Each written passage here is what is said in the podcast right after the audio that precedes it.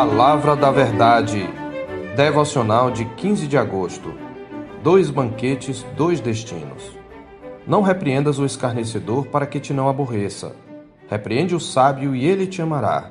Dá instrução ao sábio e ele se fará mais sábio ainda. Ensina ao justo e ele crescerá em prudência. O temor do Senhor é o princípio da sabedoria e o conhecimento do santo é prudência. Provérbios 9, versos 8 a 10. Sabemos que neste capítulo temos a sabedoria e a loucura personificadas na figura de duas mulheres que convidam para um banquete, com apelos e propósitos opostos, como opostos são os destinos dos que atendem ao respectivo convite. Como já notamos nos versos 1 a 6, a sabedoria nos é apresentada como uma benfeitora nobre e providente que constrói uma casa firme e imponente prepara um farto banquete e envia mensageiras a convidar os ingênuos e estúpidos à conversão, ao aprendizado e a desfrutar da verdadeira vida. Tal convite é gracioso, pois os convidados não são dignos e não há qualquer custo. A motivação é o amor que conquista, e a sabedoria compete pelo coração deles.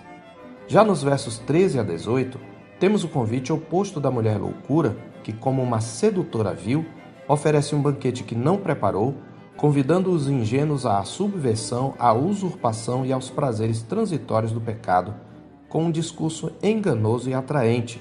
As águas roubadas são doces, e o pão comido às ocultas é agradável, no verso 17. Aqui a motivação não é o amor que conquista, mas o erotismo que rouba, e a loucura compete pelo corpo dos ingênuos. Desse modo, ao banquete da sabedoria que inspira a virtude e conduz à vida, opõe-se o banquete da mulher loucura, que seduz ao pecado e conduz à sepultura. Já vimos que ambos os convites são feitos aos simples e que a resposta deles lhes revelará o coração e tornará manifesto o que estavam destinados a ser. Por isso, o nosso texto se encontra no interregno entre os dois convites. E o coração dos ouvintes é testado particularmente pelo convite da sabedoria.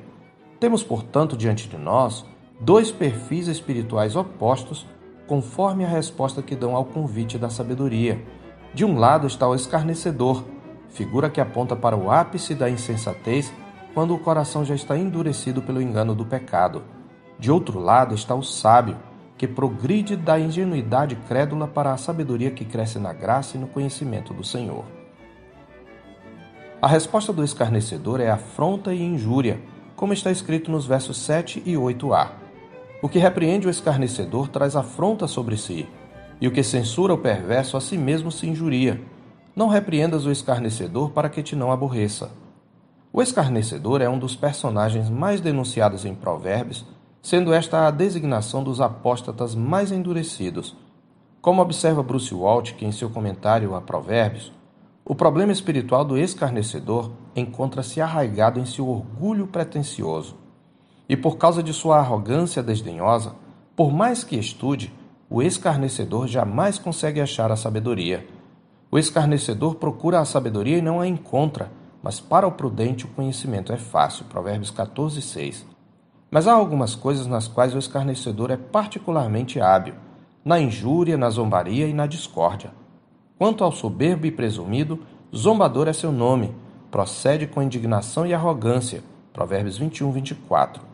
O escarnecedor abre a bocarra e, desabafando tensões e pressões sobre uma comunidade, provoca discórdias, confusão e vergonha em seu meio. Os escarnecedores são perturbadores da paz por natureza. Os homens escarnecedores alvoroçam a cidade, mas os sábios desviam a ira. Provérbios 29, 8. A influência nociva do escarnecedor o torna abominável. Por isso está escrito: os desígnios do insensato são pecado e o escarnecedor é abominável aos homens. Provérbios 24, 9. Na mesma linha de Waltke, Derek Kidner ressalta que a desordem provocada pelo escarnecedor não é o dano a esmo feito pelo insensato comum, é o dano mais profundo daquele que desfaz de tudo quanto é bom. De fato, ele supõe ser sua missão de vida promover a corrosão dos valores pelos quais os indivíduos e a sociedade vivem. Por isso, a fim de restaurar a ordem, o escarnecedor deve ser removido à força da comunidade. Lança fora o escarnecedor e com ele se irá a contenda. Cessarão as demandas e a ignomínia. Provérbios 22, 10. O escarnecedor também é chamado de perverso no verso 7. Ambos os termos descrevem uma condição espiritual mais grave do que a dos simples ou ingênuos, pois enquanto estes são educáveis, o escarnecedor é endurecido de coração, e por causa dessa dureza a repreensão lhe instiga o ódio, levando-o a atacar o sábio verbalmente e humilhá-lo publicamente, como diz o verso 7. O que repreende o escarnecedor traz afronta sobre si, e o que censura o perverso a si mesmo se injuria. Mas o escarnecedor não prevalecerá, pois Deus se opõe permanentemente a ele. A maldição do Senhor habita na casa do perverso, porém a morada dos justos ele abençoa.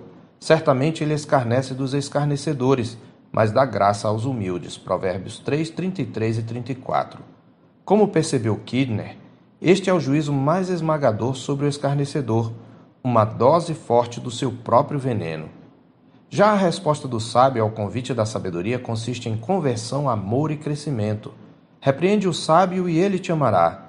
Dá instrução ao sábio e ele se fará mais sábio ainda. Ensina ao justo e ele crescerá em prudência. Versos 8b e 9. Desse modo, o simples se torna sábio e o sábio cresce em prudência. Tal é o propósito de Provérbios, para dar aos simples prudência e aos jovens conhecimento e bom siso. Ouça o sábio e cresça em prudência e o instruído adquira habilidade. Provérbios 1, versos 4 e 5.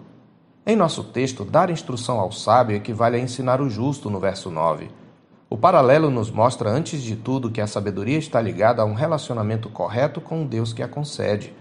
Mostra-nos também que a sabedoria é uma condição espiritual e moral e não uma capacidade intelectual. O sábio ama a quem o repreende. Repreende o sábio e ele te amará. Isto porque uma das marcas do sábio é a humildade. Ele reconhece que não é perfeito, que precisa de arrependimento e, consequentemente, de ser repreendido. Por isso ele se deixa ensinar.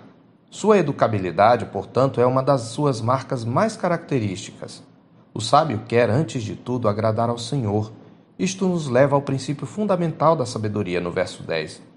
O temor do Senhor é o princípio da sabedoria e o conhecimento do santo é prudência. O conhecimento do santo está em paralelo com o temor do Senhor. Isto implica que o sábio tem um relacionamento pessoal com o Deus da aliança, marcado pela reverência, pela devoção e pela confiança obediente. A sabedoria é uma graça que nos é concedida mediante Jesus Cristo. Ele é aquele de quem disse o Senhor por boca de Isaías: Repousará sobre ele o Espírito do Senhor, o Espírito de sabedoria e de entendimento, o espírito de conselho e de fortaleza, o espírito de conhecimento e de temor do Senhor. Isaías 11, 2. Cristo morreu pelo seu povo, ressuscitou, foi entronizado à destra de Deus e enviou o seu Espírito Santo, que é chamado de Espírito de sabedoria e de revelação no pleno conhecimento de Cristo. Efésios 1, 17. É pelo Espírito que Deus, o Pai, nos desvendou no Evangelho o mistério da sua vontade que propusera em Cristo conforme Efésios 1:9. Somos, portanto, chamados a andar com Cristo e aprender dele, crescendo em sabedoria. Por isso somos exortados na Escritura: habite ricamente em vós a palavra de Cristo, instruí-vos e aconselhai-vos mutuamente em toda a sabedoria. Colossenses 3:16a. Mas para isto é preciso que sejamos ensináveis, deixando-nos admoestar pela sabedoria divina a fim de que não sejamos endurecidos pelo engano do pecado e não sejamos encontrados entre os escarnecedores, mas entre os sábios que se deleitam no banquete da sabedoria. Eu sou o pastor Marcos Augusto, pastor da Terceira Igreja Presbiteriana de Boa Vista, em Roraima. Tenha um bom dia na paz do Senhor Jesus.